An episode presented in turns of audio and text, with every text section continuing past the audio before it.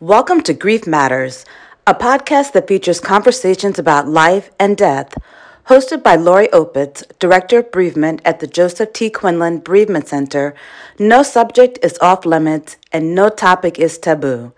Please submit your questions about anything end of life, dying, death, and grief to karenannquinlanhospice.org slash grief matters. Hi, everyone.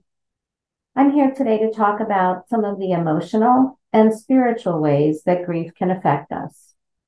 The first thing we might notice about ourselves when we're grieving is that we are quite irritable. Everything seems to bother us a whole lot more. We seem to overreact to every little frustration. In fact, we may feel very intolerant, and that might not be who we are at all. We may never have felt like this before in our whole life. We may have mood swings, cry easily, feel helpless about everything we try in our lives, everything we try to accomplish, or maybe even feel that life no longer has any meaning or purpose. All of this can be very uncomfortable, but it is completely normal. Grief is fatiguing. We can sit on the couch all day long and stare at the wall and be utterly, utterly tired, exhausted. And that is because of the weight of carrying the missing that person, the weight of the love and the pining that we have for this person is exhausting to have lived within us each and every minute of each and every day. So that's why we are so tired all of the time. And when we're tired, we all know that we're not on top of our game. We are irritable.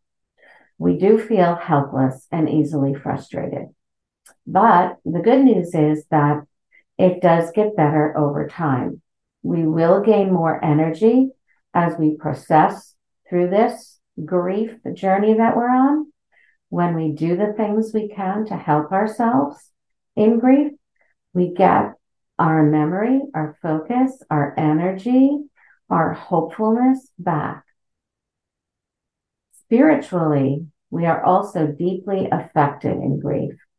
For those of us who had a faith when uh, the person was still alive, and if we had prayed devoutly and fervently for the healing of a person or for the safety of our loved one,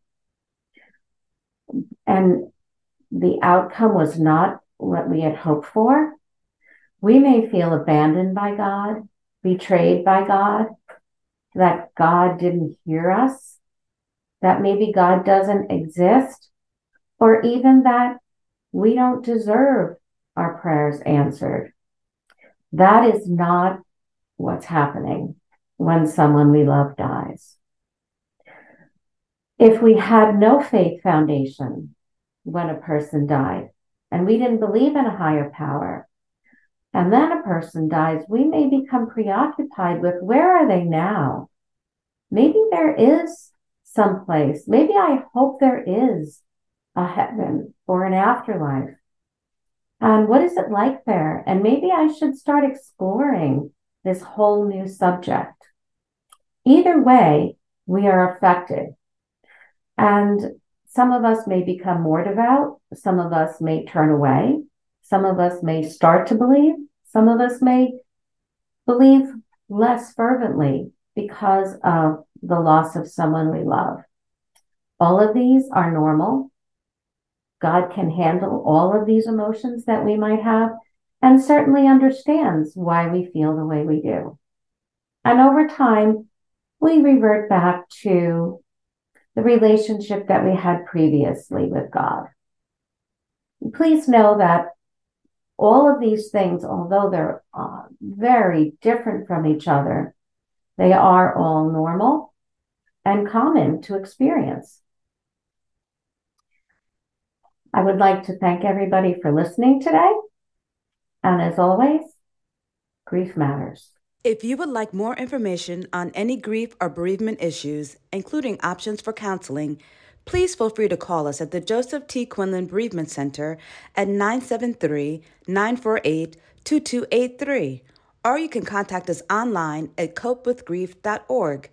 Please remember to subscribe to the Grief Matters podcast on Apple, Spotify, or wherever you get your podcast.